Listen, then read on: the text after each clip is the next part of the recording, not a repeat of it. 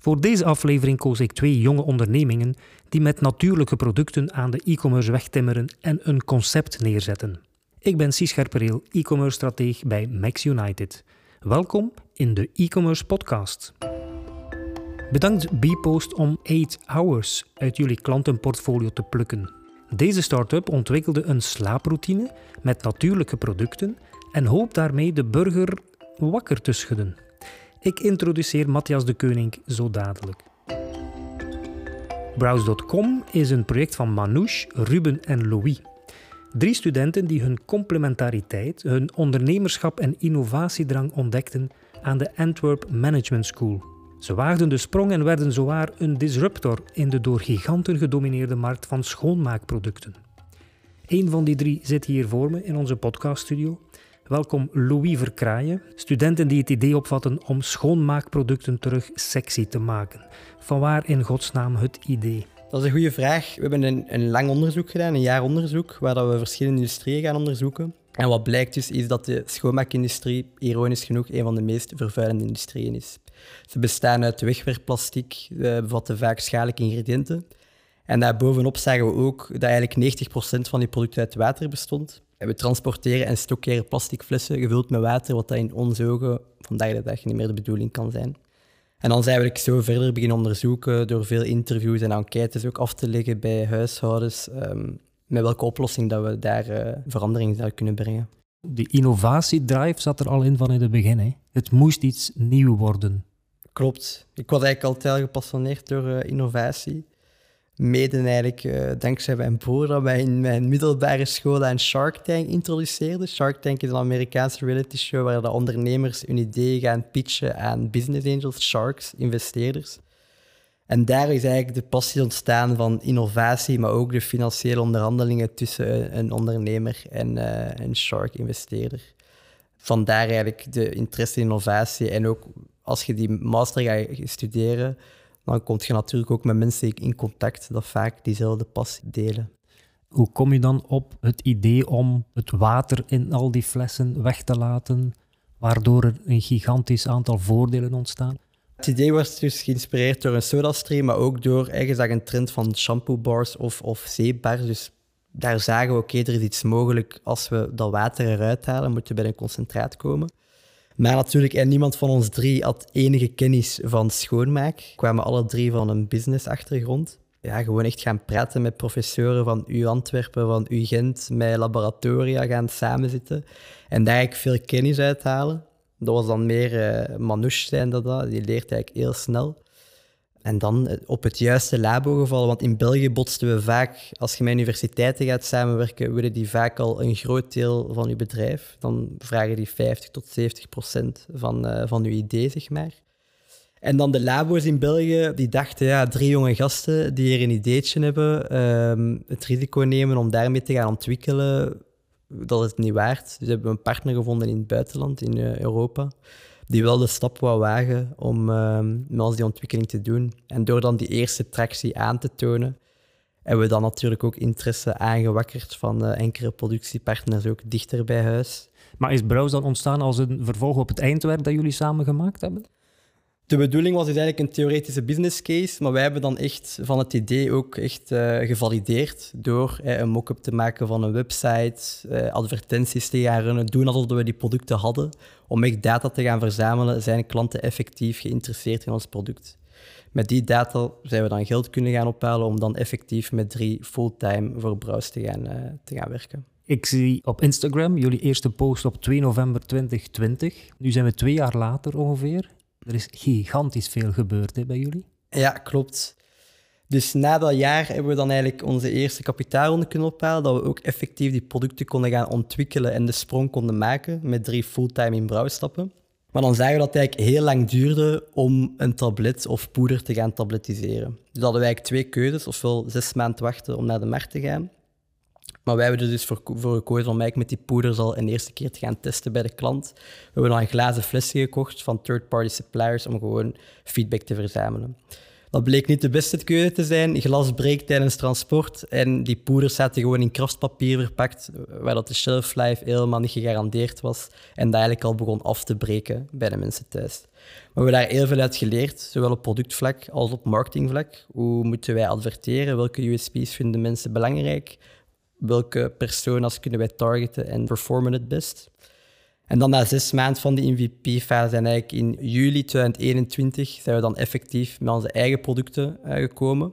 Maar doordat we al eigenlijk zoveel learnings hadden gehaald, is het dan eigenlijk heel snel uh, gegaan voor ons. Op, um, ik denk dat we nu op een jaar tijd zitten we meer als, hebben we meer dan 40.000 klanten in de community. En hebben we ook al een heel breed assortiment uh, aan producten toch eens inzoomen op die producten. Hè. Het zijn uh, poetsproducten, oppervlaktereinigers heb ik geleerd, vaatwastabletten. Jullie hebben ook die strips voor de wasmachine. Ja, en klopt. strips voor, help me even... De vloerreiniger. De vloerreiniger, ja, klopt. Ja.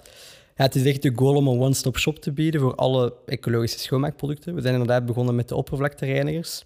De basis is concentraten gaan leveren uh, bij de klanten. Dus we zorgen ervoor dat we concentraten kunnen ontwikkelen die geen plastic bevatten en 100% biologisch afbreekbaar zijn. En we geloven ook sterk in het convenience-principe. Aangezien dat wij geen water of plastic uh, gaan vervoeren, geraken eigenlijk al onze producten door de brievenbus van de klant. Dus zij kunnen eigenlijk heel gemakkelijk abonnementen bij ons afsluiten. En wij kunnen tot negen flessen schoonmaakmiddel maandelijks, twee maandelijks, drie maandelijks, vier maandelijks uh, bij de klant gaan leveren. Wow. Progress before perfection heet dat dan. Geen studiewerk vooraf, maar in het bad duiken en leren van de eerste inzichten. Ik stel je meteen mijn tweede gast voor, want het lijkt me boeiend om twee verschillende projecten met natuurlijke producten naast elkaar te bekijken. Hij is een jonge Belgische professional met een passie voor e-commerce, maar ook voor het menselijk lichaam en ondernemerschap. Overdag werkt hij als accountmanager bij Amazon in Amsterdam. Zijn persoonlijke interesses zijn allerlei sporten, architectuur en design, maar ook gedragseconomie en psychologie.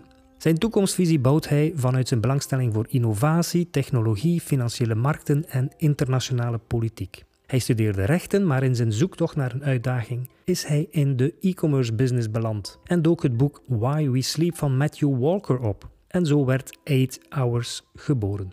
Dag Matthias de Koning. Ik vraag me dan af, slaap jij nog goed met al die interesses, die passies en die werkzaamheden?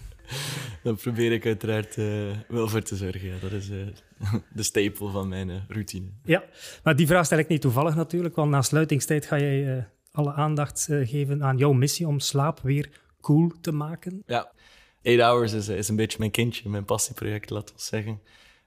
ondertussen ben ik daar anderhalf jaar mee bezig, naast mijn mijn dayjob, if you want, uh, die inderdaad ook in de e-commerce zich afspeelt. Um, en ja, 8 hours, misschien kan je het al een beetje raden. 8 uur, wat doen we meestal 8 uur? Of wat zouden we moeten doen 8 uur? Is slapen. In een maatschappij waar het altijd al is van aan, aan, aan. En toch, we gaan diëten, we gaan sporten. Al dat, maar je slaapt een derde van je leven. En dat, nee, sleep is for the week. Slapen doen als we dood zijn. Ik vond het een beetje contrasterend. Veel rond gelezen. Ik dacht, laat ons daar iets mee doen. En dan, zoals je mij zo mooi voorgesteld hebt, hè, die, die passie voor e-commerce, um, passie voor menselijk lichaam, passie voor innovatie, proberen wat te koppelen in uh, wat ik graag noem een concept, een productengamma dat uh, nu 8 hours is. 8 HRS, 8 Healthy Rituals for Sleep. Dus het is ook gewoon een framework, een avondroutine, waarin dat je eigenlijk kunt ontspannen en die een knop toch uitschakelen. En daar proberen we dan natuurlijke producten voor te uh, voor te, aan te leveren die daarin kunnen opgenomen worden.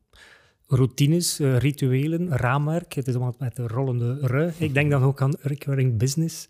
Is dat een deel ook van de insteek? Uiteraard is dat ook een deel ervan. Het is niet iets dat je eh, zeg maar één keer koopt, dan gebruikt en dan done. Het is geen pilletje. Absoluut niet. En dat willen we ter allersterkste vermijden, ook dat het een pilletje wordt het is ook niet zo. Kijk, ik ga er eerlijk in zijn. Wij, misschien gaan we later nog in een productprogramma, maar we verkopen thees, we verkopen slaapsprays.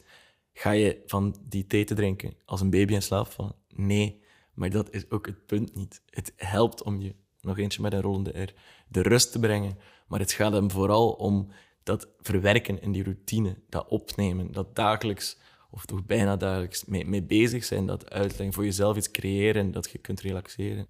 Dus het gaat zeker ook om die uh, recurring business, if you want, of toch recurring slaappatroon. Ja. Uh, hoe moeilijk is dat om dan dat verhaal, dat concept aan de consument te brengen? Ik denk dat dat een van de grootste challenges is. Want mensen in de e-commerce, ik zit nu met u samen, wij kunnen hierover praten, maar dit lijkt niet richting de consumenten. Als ze komen op een website, ofwel overlaat je ze met informatie en ja, na, na drie seconden is dat al weggeklikt. Ofwel moet je het echt op een hele gestreamlined manier proberen te brengen in de zin van, kijk, dit zijn de producten, maar dit is ook nog meer erachter.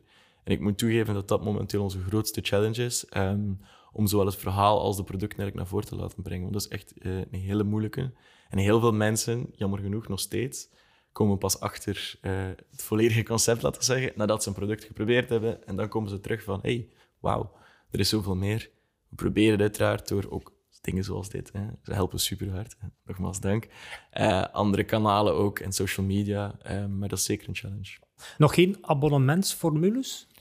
Nog niet op de site. Uh, daar wordt aan gewerkt ook in onze doelstelling om eigenlijk um, ja, inderdaad recurring business te hebben, maar ook om zo weinig mogelijk verpakking en, en packaging te gebruiken. Zijn we zeker van plan om bijvoorbeeld met de T's uiteindelijk naar een soort van klein brievenbuspakket te gaan, waarin je één keer je mooie verpakking krijgt, hè, die goed op de toontafel staat, die gewoon mooi is, die appealing to the eye is.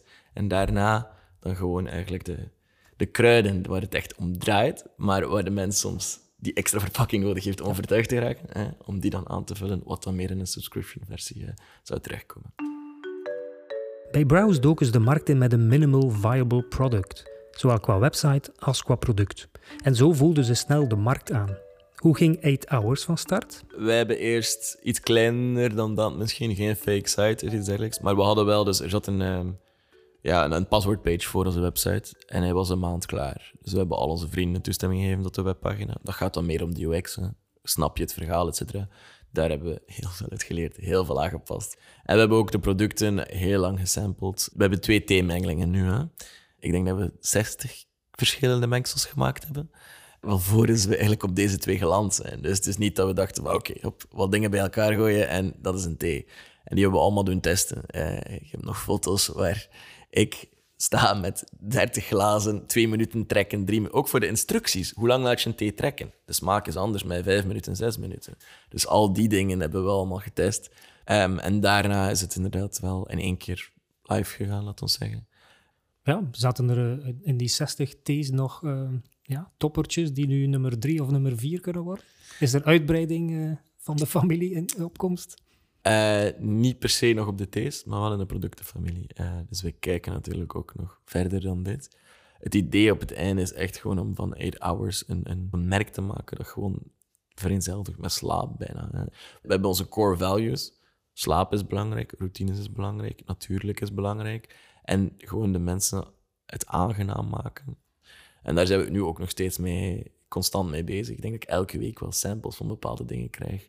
En dat kan gaan van heel comfortabele oordoppen om te slapen, tot weighted blankets, tot oké, ergonomische kussens krijgen we vaak. Want dat is ook de feedback die we heel vaak krijgen van klanten. Het gaat niet om de producten, maar gaat om ach, jullie hebben zo'n leuk merk, ik wou dat je dat nog had. Dus uh, binnenkort, wie weet, slaapmutsen van uh, Terug naar Browse, waar Louis, Ruben en Manouche 1 miljoen euro in kas hebben liggen. Opgehaald om sneller te kunnen schalen. Maar hoe gaat dat eigenlijk, geld ophalen? Ja, in België is eigenlijk een heel mooi landschap, vind ik, om, om kapitaal op te halen. Je hebt heel wat mooie initiatieven. Uh, je hebt die tax shelters, waar, dat, waar dat eigenlijk particulieren in je bedrijf kunnen investeren en uh, daarvoor een belastingvermindering krijgen. Je hebt de win-win-leningen. Dus het is echt wel... Allee, ik zorg er altijd voor dat er een mooie finmix is van zowel bankaire leningen als subsidies, als een stukje eigen vermogen, als uh, kapitaal ophalen bij, bij investeerders. Vooral dat je met investeerders gaat samenzitten, moet je wel een heel duidelijk plan hebben. Je financiële plan moet duidelijk zijn, maar ook naar lange termijn strategie, exit-strategie. Hoe gaan investeerders hun investering verzilveren? Daar hebben we ook wel heel wat analyses naar gedaan. We zagen dus ook dat de schoonmaakindustrie een M&A-markt is. Innovatie gaat nooit van binnenuit komen, van de grote bedrijven, altijd van buitenaf. En dat duidelijk verhaal heeft ook investeerders overhaald om uh, in Brouws te investeren. Hebben jullie ook tegenwind gekregen uit die robuuste bestaande markt? Wij zijn zelfs in het begin naar een Ecover gestapt met de vraag van waarom zijn jullie daar niet uh, mee bezig? En dan zagen we eigenlijk ook heel wat frustratie bij die innovation lead die grote spelers zitten gewoon met heel wat fixed assets. Die zitten vastgeklemd aan een businessmodel waar dat ze niet het risico kunnen nemen om, om die stap te wagen. Dus die willen eerst nog afwachten hoe dat die markt ontwikkelt. En vandaar dat dat ook een M&A-markt is. Dan komen ze vaak te laat en gaan ze gewoon een bedrijf overnemen dat al een goed product heeft of een, een uh, groot klantenbestand heeft.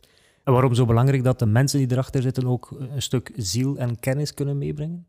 We zijn ons bewust dat we nog altijd jonge ondernemers zijn. Daarom lijkt het ons zeker opportun om ons te gaan omringen met, met topondernemers die ervaring hebben in het schalen van business, ervaring in e-commerce, om ons te behoeden van fouten die zij misschien in het verleden al uh, zijn tegengekomen. Heb je daar een voorbeeld van? Er zijn heel veel voorbeelden, maar nu met onze nieuwe investeerder, wat ik heel interessant vind, is, is eigenlijk cohortanalyses gaan maken van je retentie. We hebben altijd een algemeen beeld gehad van hoeveel klanten dat er bij ons herbestellen. Het is eigenlijk heel interessant om evoluties per maand te gaan bekijken. Hoe gaat mijn klant van januari 2021, hoe reageert hij op een jaar tijd? Om eigenlijk te gaan zien hoe dat die retentie in één zit en om een goed beeld te krijgen van je customer lifetime value waar dat je ook heel makkelijk, allez, waar dat je dan ook kunt uithalen hoe zwaar kan ik adverteren op bepaalde klanten. Het is een heel boeiende case om uh, met retentie uh, om te gaan en die klant opnieuw te laten kopen. Die abonnementsformule van jullie faciliteert dat. Maar dat zit niet heel strikt in elkaar. Hè. Het is niet één abonnementsformule die voor iedereen zou moeten gelden. Er is ook flexibiliteit in die formule. Ja, dus uh, ze hebben flexibiliteit in de frequentie natuurlijk en in de hoeveelheid producten. Maar het is ook niet dat je enkel abonnementen bij ons kunt afsluiten. Mensen die gewoon zelf de aankopen willen doen op maandelijks, tweemaandelijkse basis, kunnen ook gewoon bij ons normaal bestellen. Hoe kan de klant zelf dat abonnement beheren, aanpassen? Ja, dat is eigenlijk nu een, een grote uitdaging waar wij nu mee kampen, is eigenlijk het aanbieden ook van um, lokale payment terms. En nu kunnen we enkel nog Visa aanbieden, terwijl in Nederland, onze grootste markt, betaalt de meeste mensen met Ideal en in België met bankcontact. En ook de flexibiliteit geven aan de klant dat ze zelf frequenties kunnen aanpassen. Momenteel moeten ze ons daar nog voor sturen om dat aan te passen. Dus dat zijn twee uitdagingen dat we vandaag de dag enorm hard op aan het werken zijn om dat uh, in orde te brengen. Uh, maar het moeilijke bij abonnementen is natuurlijk ook om in contact te gaan met je klant om te zien dat ze niet te veel product hebben of te weinig product. Vanaf de klant één keer door heeft van oei, ze komen hier al een nieuw pakket, maar ik heb eigenlijk nog, nog product liggen of ik heb product nodig en ze komen pas binnen twee weken, dan heb je veel kans op churn. Uh, vandaar dat wij vaak in contact gaan met de klant om effectief af te stemmen hoeveel producten dat zij nodig hebben. Jullie hebben ook ja, internationale, niet alleen ambities, maar jullie zijn ook internationaal al uh, wat doorgeschoven. Schets dat eens? Um, dus we zijn ook actief in Nederland, zoals ik al zei, en in Duitsland, Oostenrijk en Frankrijk. Um, maar het grootste deel van ons inkomsten komt nog altijd uit België en Nederland. We zijn nu aan het, aan het opschalen ook naar andere landen. Maar dat is ook een van de uitdagingen. We zitten natuurlijk in Europa. Elk land heeft verschillende aankoopgewoontes. Eh, het is al een lokale taal. Dat zorgt ook voor heel wat uitdagingen. Dus we zijn echt aan het testen, nog altijd in die landen, hoe dat we het op een meest efficiënte manier, zoals in Benemarkt, klanten kunnen aantrekken. Want wat dat werkt hier, is helaas geen garantie dat hetzelfde ook gaat werken eh, in die landen. Heb je dan lokale uh, ja, contacten die die cultuur, die gewoontes een stuk in kaart kunnen brengen? Of is het ook daar een beetje de tactiek van uh, we gooien het gewoon in die markt en we zien wel we hebben het geluk dat Manouche eigenlijk uitkomstig is uit Duitsland. Dus die kent die markt natuurlijk heel goed. Hij, heeft, hij bespreekt ook de taal, hij heeft daar ook een netwerk. Dus dat helpt ons zeker om ons product daar ook uh, aan de man te krijgen. Dus vandaar ook dat die kant van Europa ja, het eerst is bespeeld. Ja. ja. en in het algemeen is ook gewoon West-Europa de grootste markt uh, voor detergenten. En we merken ook... Duitsland en Nederland vooral, die staan ook heel open voor innovatie. En ook zijn nog iets verder op vlak van duurzaam denken dan de Belg. Uh, die staan ook veel meer open om abonnementen af te sluiten dan uh, de gemiddelde Belg. Wat zijn dan de volgende landen, denk je? Gaat dat niet eerder Scandinavië dan, dan naar het zuiden toe? Eerder exact, Scandinavië, ja. We hebben al een test gedaan, dus door advertenties in alle talen in Europa te gaan runnen en te gaan kijken, oké, waar is mijn conversie het hoogste? Wat blijkt dus dat uh, naast de West-Europese landen ook Scandinavië zeker een interessante markt is voor ons om op termijn naartoe te schalen. Met de steun van investeerders en het kapitaal is Browse aan een Europese veroveringstocht begonnen. En merken ze dat consumenten in digitaal matuurdere markten, zoals Nederland, Duitsland, Scandinavië, meer oog hebben voor duurzame en innovatieve oplossingen. Hoe zit dat bij 8 Hours? Momenteel zitten we uit Duitsland wel al met uh, enkele retailers en ook via een paar kanalen. We doen ook marktplaatsen bijvoorbeeld en dat gaat iets makkelijker. Maar echt de kern voor nu, vooral omdat ook dat verhaal meegeven, et cetera, zit echt nog in Nederland nu vooral. Omdat die markt gewoon heel een beetje vooruit is, om eerlijk te zijn. Dat is nog zacht ja. Ja, dat is zacht uitgedrukt. ik, wil, ik wil nog een beetje chauvinistisch blijven. België, we zijn ook goed. Maar daar merkte toch alles rond. Um, ja, gezondheid, een meer holistische ding, de rust ook, de balans. En dat gaat van vegan tot natuurlijk. Daar zijn ze gewoon vooruit. Hoe zijn de resultaten? Is dat, is dat bevredigend? Is dat beter dan verhoopt? In het begin heb je natuurlijk die snelle afzetmarkt, family, friends, eh, die dan beginnen kopen. Ik denk dat zo elke vriend wel een pakket van ons onder de, onder de kerstboom had. Wat top is. Ik apprecieer al mijn vrienden nogmaals. Als iemand luistert, dankjewel. Maar uh, daar gaat je geen recurring business mee pakken. En daarna begonnen we een beetje in de moeilijkheid te raken van oké, hoe brengen we dit echt naar de consument met het verhaal, maar ook met de traffic? Want een webshop runnen, Google gewijs, je zit niet meteen van boven aan die pagina. En dat is ook niet zo makkelijk. Dus dan zijn we ook andere kanalen beginnen bekijken. Hebben we het geluk gehad, tussen aanhalingstekens, dat we snel bij een paar van die B2B-orders terechtkwamen, die meteen grotere dingen afpakten. Wat ons dan ook weer het kapitaal een beetje gaf om dingen te gaan optimaliseren, et cetera. En het is echt pas eigenlijk echt in een stroomverstelling uh, beginnen geraken in nu begin tot midden 2022, wanneer we marktplaatsen beginnen zijn, zijn beginnen inschakelen. Dat is voor ons echt wel um, ja, groot verschil geweest. Misschien ook omdat, ja, zoals gezegd, ik werk bij Amazon, dus ik ken mijn marktplaatsen wel, laat ons zeggen. Dus ik weet iets beter nog wat ik daar moet doen, wat ik daar kan doen. En dat heeft ook zelfs voor onze eigen webshop ongelooflijk goed gedaan, want mensen ontdekken het daar, begrijpen het concept vanuit de webshop, want elke verpakking heeft een QR-code richting de webshop uiteraard. Hè. Maar eh, op die manier is dat echt beginnen eigenlijk draaien. En nu zou ik zeggen, hebben we echt een steady inflow waar we iets mee kunnen. Ook op bol.com zijn jullie gestart, hè? Ja, uh, klopt. Vrij recent nog, de zomer nu? Uh, ja, juni. Maar al bij al, uh, ja, het concept uitleggen op zo'n marktplaats is ook niet eenvoudig. Hè? Dat is heel, heel productgericht. Slaag je er toch in op een of andere manier? Ook op de verpakking misschien, of bij de bijsluiters, ja, maar op? Klopt. De verpakking, de manier van sturen, wat we erbij steken. We hebben samples van alle producten die we makkelijk kunnen uitleveren. We doen dat echt met veel zorg, zou ik zeggen. Meer dan, denk ik, wat mensen gewend zijn. En zou het moeten? Nee, maar het geeft die extra klik als je het opent. Dat heb ik al vaak gehoord. En dan zijn mensen net positief verrast, gaan ze een concept opzoeken. En dan merken we gewoon dat er uh, ja, meteen traffic richting de webshop zit. En op een Amazon bijvoorbeeld, niet om hier een pitch af te steken voor Amazon, maar heb je wel wat meer manieren nog dan nog op een bol. Dus kan iets meer dat verhaal erachter steken. Maar wat je zegt klopt. 99% komt vanuit search en landt op je product. Vaak via een ad nog. En moet overtuigd geraken op die bepaalde detail pages. Maar het is gewoon het is de eerste touchpoint met klanten en we hopen ze mee te krijgen in het verhaal en daarna ook later subscriptions, recurring business. Ja, is het een geregistreerd merk? Ja, ja. absoluut. Dus dat biedt een aantal voordelen absoluut. in het Amazon-verhaal. Marktplaatsen zijn sowieso productgericht en dat maakt het moeilijker om er een concept van slaaproutine naar voren te schuiven. Ik vind op Amazon bijvoorbeeld ogenschijnlijk gelijkaardige zijden kussens als die van A-Towers voor een derde van de prijs. Voordat ik op mijn paard zit, maar de kwaliteit wordt ook wel eh, vooral bepaald door het soort zijde en ook de dikte van de zijde. Dus zijde wordt bepaald door mommen, heet dat dan. Dat is eigenlijk de dikte, de draaddikte van een kussen.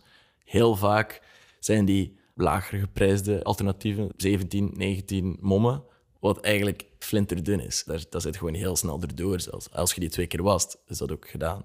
Wij werken uitsluitend met 25 mommen. Dat is, dat is echt dat is een heel zwaar kussensloop eigenlijk, bij wijze van spreken. Dus dat voelt gewoon wel goed. Als je kijkt naar bijvoorbeeld Slip, wat eigenlijk een beetje de oorspronkelijke zijn van de zijde kussenslopen, zij doen enkel dat. Zij werken ook met 21 mommen met, met hetzelfde soort zijde wel, dezelfde eigenschappen in de zin van mulberry silk, natuurlijk, organisch, etc. Maar zij zetten zelfs aan 120 euro in de markt. Maar zij werken dan met Kim Kardashian, snap je? Hè? Er zit altijd een deel marketingverhaal, deel productverhaal aan. Geen Kardashians bij 8 Hours dus, maar des te meer prijsconcurrentie op die marktplaatsen. Elke cent aan die onkostenzijde is dus belangrijk. Voorlopig houdt Matthias het fulfillment in eigen handen, al komt FBA, het uitbesteden van de logistiek aan de marktplaats, wel wat dichterbij. Vooral nu Amazon geen plastics meer in de verpakkingen opneemt in Europa. Bij Browse staan ze al een jaartje verder en zijn er al strategische beslissingen genomen.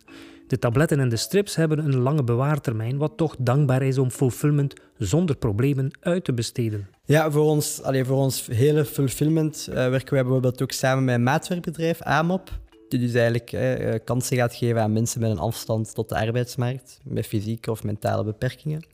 Alle producten komen daartoe, zij gaan die assembleren en dan werken we met een 3PL-partner. Uh, op dit moment is dat Activent in Willebroek die eigenlijk een geheel robotiseerd systeem heeft om, om pick en pack te doen. In het begin hebben wij alles eerst met AMAP en dan met onze eigen uh, transporteurs gewerkt. Maar zoals gezegd, uh, bij abonnementen is het zeer belangrijk om, en ook op marktplaatsen, om die badges te verzamelen, is het heel belangrijk om binnen de 24 uur te kunnen leveren. Vandaar dat we nu ook geschakeld zijn naar een uh, 3PL-partner die hebben heel wat voordelen. Zoals in peak periods, hè, wat dat er nu gaat aankomen voor e-commerce, november. Zij kunnen dat heel goed inplannen en gaan ervoor zorgen dat je nooit problemen hebt op logistiek vlak, wat dat voor ons heel belangrijk is.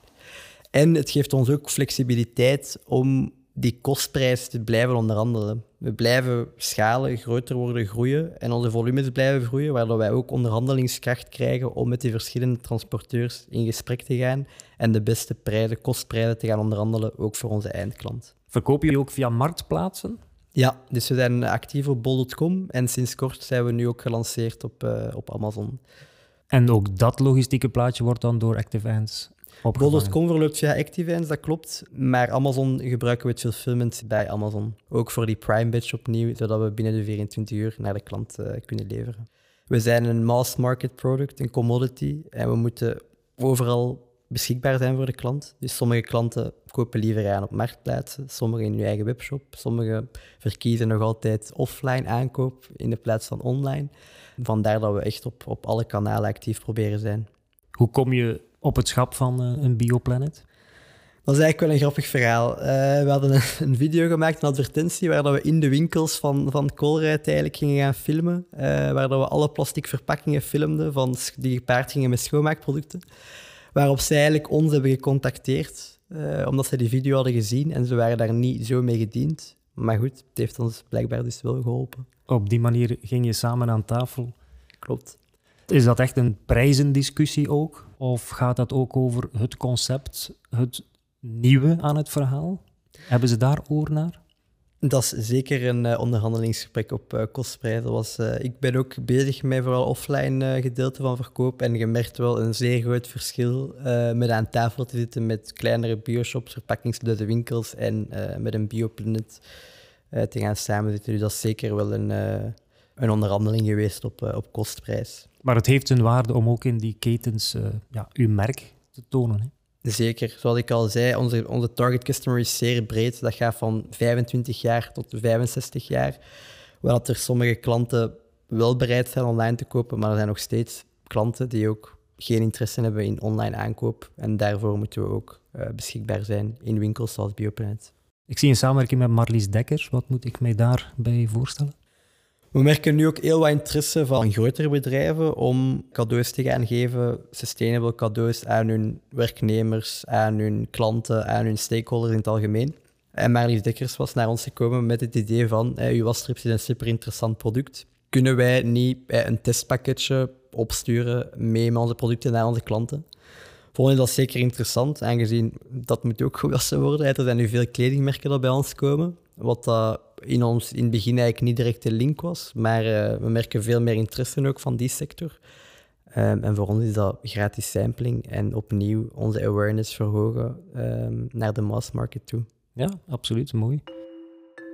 Ook bij 8 Hours interesse vanuit de B2B-markt? Ja, er is uh, zeker een B2B-deel aan. We hebben al een paar retailers um, en een paar partners. En dat gaat echt best breed eigenlijk. Daar zijn we zelf een beetje van aangenaam verrast. We hebben beddenwinkels uh, die het meer holistisch verhaal inbrengen en snappen dat er eigenlijk nog wel meer zit. En die dan ook bijvoorbeeld onze thees, onze sprays gaan beginnen verkopen. Maar we hebben ook personal trainers bijvoorbeeld, die beseffen dat, oké, je hebt de activiteit, maar je hebt ook de recovery. En die dan ook met onze producten aan de slag gaan. Ook hotels, soms met thees, soms met slaapsprays, die dan in pakketten worden verwerkt. En dat, uh, hebben we veel leuke samenwerkingen rond gehad. De eerste Instagram-post van Browse in november 2020 laten de nieuwe branding van het merk zien. Met het logo en het kleurenpalet dat intussen onlosmakelijk met het merk verbonden is. Het is een heel aantrekkelijke, herkenbare stijl geworden. We hebben samengewerkt met een branding agency. Dat was eigenlijk een proces van een paar weken. Dat we wel op wekelijkse basis gingen samen zitten met die brand specialist. En dat we dan allez, gewoon ons verhaal deden. Zij vroegen dan bepaalde vragen.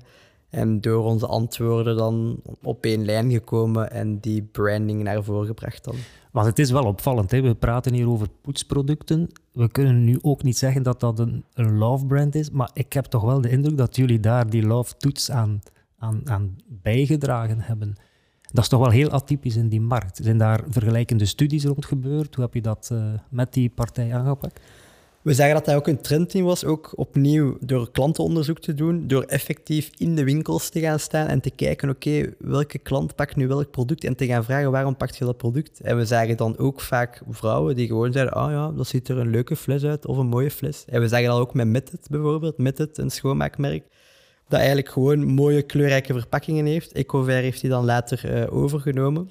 Dus we merkten ook wel een, trend in de look en feel uh, van de producten. Brouw is dan geïnspireerd op het praktische gedeelte, een sodastream. Hè. Maak je schoonmaakproduct thuis met kraantjes water en onze tablet. En rituals, de look en feel van een rituals. Ja, een beetje de ratio en emotie die samenkomen. Een hele, hele leuke, herkenbare branding. Hè. Juich ik altijd uh, heel erg toe. Bij 8 Hours mis ik een beetje die herkenbare, unieke visuele identiteit. Ik zie foto's van de producten met een jonge vrouw in een huiselijke setting ik zie ook heel hippe fotografie op een unieke locatie.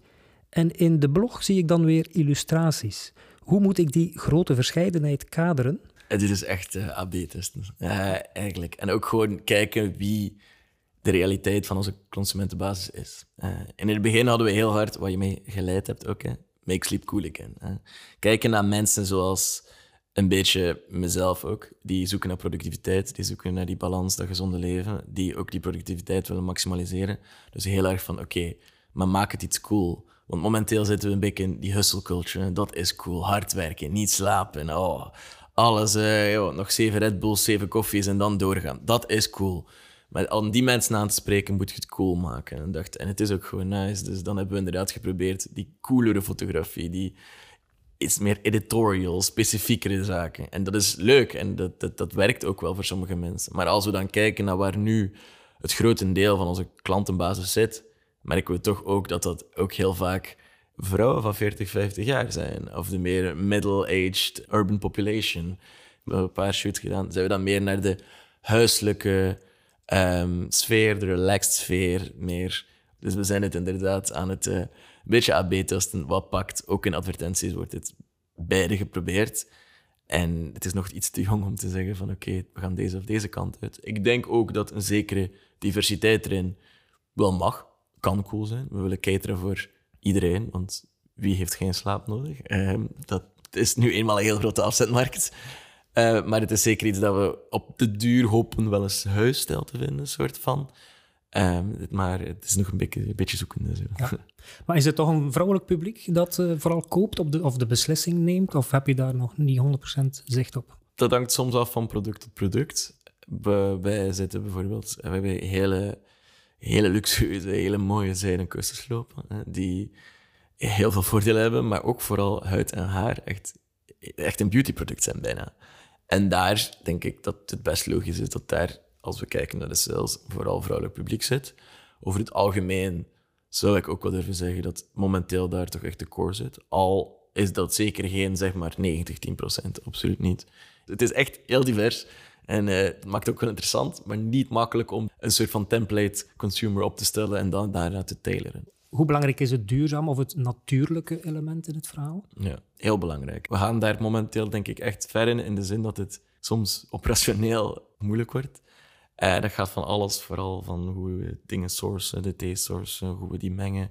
En ook onze verpakkingen. Het prijskaartje wordt veel groter. Kunnen we een grotere markt, afzetmarkt vinden als we goedkoper onze dingen in de markt zetten? Waarschijnlijk. Maar daar willen we niet op compromitteren. Zowel Browse als 8 Hours bouwen continu aan de weg om het merk en het overkoepelende concept aan een breed publiek kenbaar te maken. Beide cases zijn een mooi voorbeeld van het e-commerce vierluik. Naast de eigen webshop, marktplaatsen en social media blijkt ook de fysieke wereld een belangrijke rol te spelen in het succes. Ik onthoud dat Browse de one-stop shop voor duurzaam huishouden is en 8 Hours staat voor het ritueel dat slapen weer cool maakt.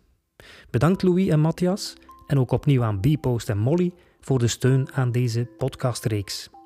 Je weet het inmiddels, als je zelf e-commerce uitdagingen hebt met natuurlijke producten of met iets helemaal anders, contacteer me dan gerust via LinkedIn of via maxunited.be.